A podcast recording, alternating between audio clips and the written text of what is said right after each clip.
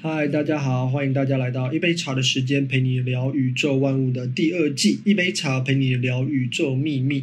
在这一季的内容呢，我们会念一本书，叫做《世界上最神奇的二十四堂课》。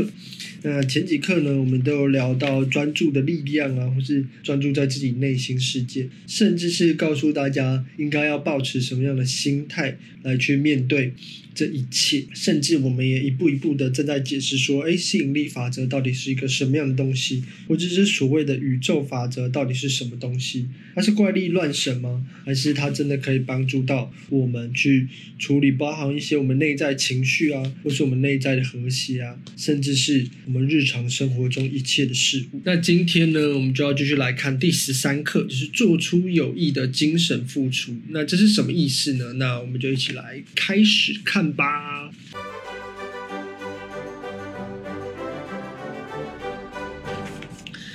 借着对罕见特殊的事件进行概括，做出对日常世界的解释，是科学发展的趋势，也是社会进步的需要。就如同有了指南针的磁针，引导着科学全部的发现，而我们越来越想要去了解宇宙的真理，或者是去了解这个世界到底是怎么运作的，也是我们在科学上面想要发现新东西一个很重要的一环。地球内部的热能运动引起了火山爆发，闪电揭示了一种常常在改变着无机世界的微妙能量。借着对这些偶然的现象进行概括，我们可以得出这样的结论：因为地球内部的热能运动，才能让地球表面形成现在的样子。闪电将电带入我们的生活。考古学家在西伯利亚发现一颗巨齿，记录着过往的岁月的变迁。地质学家在地球深处发现一块化石，向我们昭示着今天居住在其中的山林河谷的起源。归纳法是建立在推理和经验基础上的科学方式。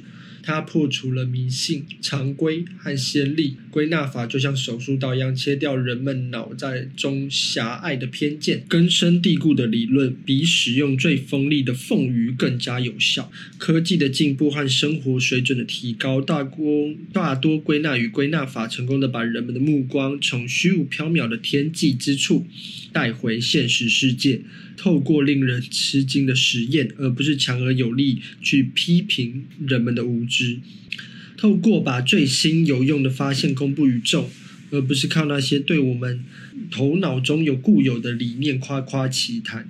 三百多年前，培根爵士就向世人大力推荐这种归纳法，因为这种方法培养了。他发明创造的本领。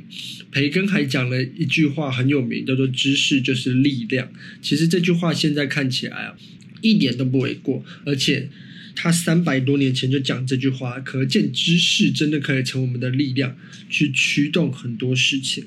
无论是无垠的文学空间，还是严谨的数学国度，不管是包含内涵广阔的社会学，还是细致入微的细胞学。所有的科学领域都有归纳法留下的足迹，在新时代所赋予的新的观察手段，这种方法也不会过时，照样有效。这就是归纳法真正的本质和范围。脉搏每分钟跳动七十下，这种规律是经过归纳法和推理得出的。人们的受力寿命延长了，是因为破坏人类健康的疾病被一一克服。地理的出产量增加了，是因为人们摸清了植物生长的规律；外出旅行更加方便了，是因为交通工具更先进。古人认为没有办法逾越大汉、大江大河，两岸可以沟通了。光明驱走黑暗，人类的视野被大大的拓宽，人们可以放心的在大海深处的那些地方旅游，或是地底的洞穴里面，可以自由自在的翱翔在天空。现在看起来好像没有什么事情可以阻挡了我们。其实这就是前面想跟大家讲的，一件事情可不可能成真，或是一件事情有没有可能，取决于我们的想象力和知识。也就是说，不是我们认为说，呃啊，一小时要从哪里到哪里是不太可能的，而是我们有没有那个。想象力和那个知识去奠基，说，哎，我们是现在是要做些什么事情？也就是说，如果有一天你的小孩跟你讲说，妈妈，我们可不可以发明瞬间移动的任意门？任何事情都是有可能的。以前看似不可能的东西，都因为归纳法的推理，或者是我们的经验，或是我们的科学方法，或是我们的知识，来造就一切的可能。所以，利用一切手段和资源，细致、耐心、正确的观察个体的事例，是实施归纳法的前提。人类科学的成就就是卓越。我们就越应该对这些例证和教导心领神会，从而得出普遍规律的结论。这也是为什么大家都一直想要去了解宇宙的真相，因为我们一直想要了解宇宙之间的规律。所以你可以看到，网络上有很多人在讲这些规律啊，他其实都会得出一个结论，也就是说。真正真正去归纳这些东西，到头来其实就是专注在自己本身身上，就是你到底喜欢的是什么，你要做出什么样的事情，或是真正回到源头的时候，会发现这些一切的源头都是思维。富兰克林为了到得到闪电的原理和电动机上面出现火花的原因，他在大雨中放风车。牛顿为了理解为什么苹果会落落在天上，落在地上，而不是在天上飞，他反复的思索，这些都是我们学习的榜样。我们不能只专注在自己希望看到的事物，而忽视那些我们不愿意见到的东西。科学这个上层建筑很雄伟，但是它也要扎根在稳固的基础上。基于我们对普遍稳定的进步的期盼，基于我们对认定真理的价值，我们不允许暴虐的偏见让我们忽视和毁伤那些不受欢迎的事实，因为那些重要性压倒一切的事实，也正是那些日常生活中不易观察到的现象。在这个多元的社会，充斥着大量繁杂的资讯，千万不要对此感到迷惑或厌烦，因为大量事实对于解释自然规律来说，意义价值各有不同。透过观察，我们可以收集越来越多的资料，然而再用归纳法对一切的事实进行筛选。其实这一点就有点像是人工智慧。人工智慧其实就是拥有大量的资料，然后它背后有一个演算法，其实跟归纳法非常像。他再去对这些资料做出整理，然后对事实一一进行筛选，再去做生成的东西，再去做创造的东西。所以它其实是一个回圈，就是它要拥有大量的数据资料，然后呢去做归纳法跟演算法的回圈的进行筛选和生成跟创造。我们所生存的星球如此辽阔，经常有些奇怪的。令人无法理解的现象发生，如果我们就因此而退缩，说这些是超自然现象干预或结果，那么这些现象对我们来说永远是个谜。如果我们利用思想的创造力去探索，就会发现，所有的异常现象都是可以用来科学解释。对自然法则的科学理解会让我们明白，没有任何事情是超自然现象，所以任何事情都是宇宙当中的一切。那既然只是这样子，就不会有超过自然或是超过宇宙的现象发生。所以，如果我们说宇宙的这些东西是科学，那巧合这件事情应该也是透过归纳法或计算法，或是运气这种东西。甚至是很多你所谓的那些神迹也好、奇迹也好，它其实应该也是要被归纳法，因为它是真实有发生的事情，它应该是要可以被解释的。所以任何事情在这个宇宙当中都是宇宙当中的一切，不会是超自然的现象。这也是一直想要跟大家讲，就是说哦，如果你真的相信吸引力法则，不是啊，吸引力法则它就跟地心引力一样，它只是还没被解释的一个法则而已，或是还不被普遍大众接受的法则，就有点像是一百年前，如果你跟大家说太阳是太阳系的中心。大家会笑你，大家会觉得地球才是宇宙的中心。可是你要说哦，如问那为什么太阳会这样？那是超自然现象吗？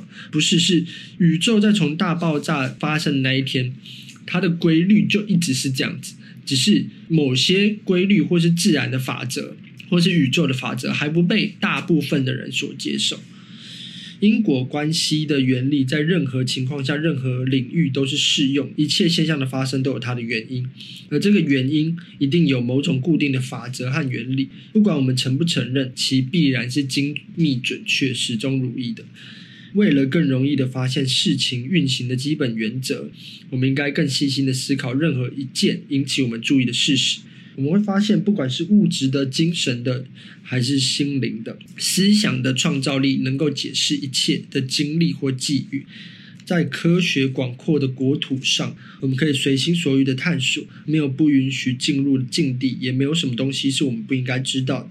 虽然提出新的理念或许会遭到反对，但这种反对的声音不值一提。哥伦布、达尔文、伽利略、布鲁诺都经历这样冷嘲热讽和残酷迫害，但是他们的学说观点最终还是被世人认可、接受、奉为真理。而这是一个一而再、再而三的循环，就是某一个人会提出一个理论，大家反驳，后来接受，再被其他人提出另外一个理论反驳、接受，它就是一个无限的回圈。为什么会这样呢？因为其实我们就是要去不断的去探讨这些宇宙的真理，而不是说啊，看到这些东西就被说啊，它是神迹，它是怪力乱神，而是你有没有真实的想要去了解这些细节的东西。思想是精神状态的领导，有什么思想就会产生相适应的精神状态。如果我们对疾病恐惧，疾病这个念头就会产生必然的结果。这种思想会使多年努力辛苦付诸东流，健康就会离我们远去。也就是说，如果你害怕什么东西，什么东西就会越找你来。这时候就要讲一个故事。我有一个朋友。他真的是很希望可以创业，可是他真的是就是他很恐惧，他很害怕。其实他对创业这件事情是内心是恐惧，所以每次只要他得到足够资源，我之前好像也讲过这个故事，就是得到他足够的资源，正要开始创业的时候，家里就会有什么事情发生，他老婆就会开始出来讲话，然后他自己的爸爸妈妈或是什么就会发生什么事情，逼得他要去处理，就是他不断的在延后他自己要创业的计划。所以专注在什么事情上面，或者是你恐惧什么事情，那个东西就会一而再、再而三的来找你。那其实是真实事件啊，就像大家都会说，钱要花在刀口上，钱要花在刀口上。等到你真的存够钱的时候，你就会发现刀口真的来了。所以钱真正的作用是什么？钱真正的作用是用来提升你自己的思维，提升你自己的能量。什么是提升自己的能量？也就是说，如果你把这笔钱花去跟你的家人一起旅游，那你就是无形之中在提升自己的能量。如果你把这笔钱拿去学习，它就是无形之中的在提升你自己的知识素养。所以，富爸爸也说过这句话：钱是要用来提升自己的资产。什么是资产？就是自己心中的那个情绪、自己的思维、自己的知识、自己的涵养、自己的人脉，那才是别人抢都抢不走的资产。俗话说“相由心生”，把意念集中在需要的情境上，就会引发这种情境。当付出适当的努力，就会推动这种情境，最终有助于我们实现自己的梦想的际遇。如果你希望自己成一个富翁，你就以此为目标，你就会成为一个富翁。所以，你要成为一个富翁，你要心中意念集中在你需要的情境上面。什么是需要情境？就是你必须要做什么事情。你如果想要成为富翁，可是你一直在同一个公司上班，你不会成为富翁。可如果你想要成为富翁，你是不是要出来创业？你以此为目标，付出适当的努力，你就可以成为真正的富翁。现在这这句话真的要讲讲给大家，不是大家以为说哦。我只要一直去希望自己成为一个富翁，我只要一直去想，我只要坐在那边想要成为一个富翁。可是你没有付出适当的努力，你也没有集中在你需要的情境上，那这样子吸引力法则就会变成白日梦，就会变成天方夜谭。幸福和和谐是所有人的梦想，是我们人全人类的梦想，也是每一个人向往追求的共同的梦想，就是把我们联系在一起。如果我们能够使其他人幸福快乐，我们自己呢才能感受到真正的幸福、健康、力量、知己好友、令人开怀的际遇。这是世界上送给我们的礼物。把握这个世界所给予我们的一切，我们就获得真正的幸福。宇宙精神是最伟大的创造者，也是一切物质的起源。我们被赋予了天地万物间最好的一切。只有我们有愿望、有渴望，才能实现所有的梦想。这也是致富。思考致富里面有说到的一句话，就是你的渴望。它第一章就是他的在说哦，你要一步一步遵循这个步骤，才可以达到财富自由。它的第一个步骤就是 desire，就是渴望。那个渴望才是驱使你达成一切梦想的那个关键。一切的实现都来自于实践。如果让一个孩子读很多有关狮子的书籍，却不让他真正的接触狮子，那么有一天，当他与狮子走面对面的时候，他也不会躲避，因为他不知道自己遇到的就是书诵所说的那个吃人的野兽。思想是因，境遇是果。因此，只要付出各种有益的思想，如勇气、激情、健康，相应的结果一定会出现。自然法则很公平合理，每个人的收获完全与他的付出很正成正比。付出不过是一个精神的过程，而收获却是真真实实、存存在在的。而且，这也是一直想要跟大家讲，就是思想是因。你所得到的那些都是果，所以一定要专注在自己的思想上面，自己的思维上面。因为如果你的思维是啊，创业失败会赔一很多钱，或是如果你的思维是做这件事情风险很大，我被拒绝怎么办？没有，人呐，本身来到这个世界上啊，本身就是什么都没有。创业失败，你不过就是回到原始的状态，看看你自己拥有什么。这才是你自己思维的模式。当你愿意去诶去挑战那些不可能，你才有可能成为那些你觉得原本你觉得不可能成为的人。所以，如果你想要像前面一样成为富翁，你想要成为一个大企业家，你不可能什么事情都不做。我一个朋友就跟我讲，就是他在一个公司待了十年了，到现在还是一个小会计，他就去问他们公司的财务长说。哎，你是做什么样的努力才可以在这这间上市上柜的公司成为财务长？他说，因为当初这间公司的老板创业的时候，他就跟老板一起努力。也就是说，他二十五岁当上财务长的原因，并不是因为他多有能力，而是他愿意跟某一个可能他信任的朋友一起努力去挑战这些不可能。当你愿意挑战的时候，你才有可能哎做三十年。那如果你是在一间公司小会计，你要怎么当上财务长？没有办法，讲再多都没有用，因为你都没有去尝试别人尝试过的那些问题。思想是精神世界中最活跃、最有创造性的一份子，但是如果不受有意识的系统化、建设性的引导，就不会有任何创造。这就是空想和建设性思想的差距。空想只是蹉跎光阴、浪费精力。而建设性的思想意味着创新和创造，意味着成功。所以不要只是空想，不要只是我要当富翁，我要当富翁。真的有建设性的思想，你要当富翁，你必须要需要什么样的情境？你可能要先去创业，你可能要先去学习，你可能要先学习一些无法被取代的技能。降临到我们身上的一切际遇，都遵循着吸引力法则。快乐的意识互相吸引。却极力排挤不快乐的念头，因此，为了适应新的情形和新的需求，意识必须发生变化。当意识发生改变的时候，一切的情景都会适应了变化的意识而逐步改观。宇宙的物质是无所不在、无所不能、无所不知的。透过认识宇宙精神的无限能量和无限智慧，我们可以最好的维护我们的利益。透过这种方式，我们就可以用无限的宇宙精神实现我们的愿望。这一周的功课呢，就是需要你认识到个体就是整体的一部分，一即是全，全即是一。这也是炼金术上面那个石碑上面写的一一句话，在本质和属性上完全都相同。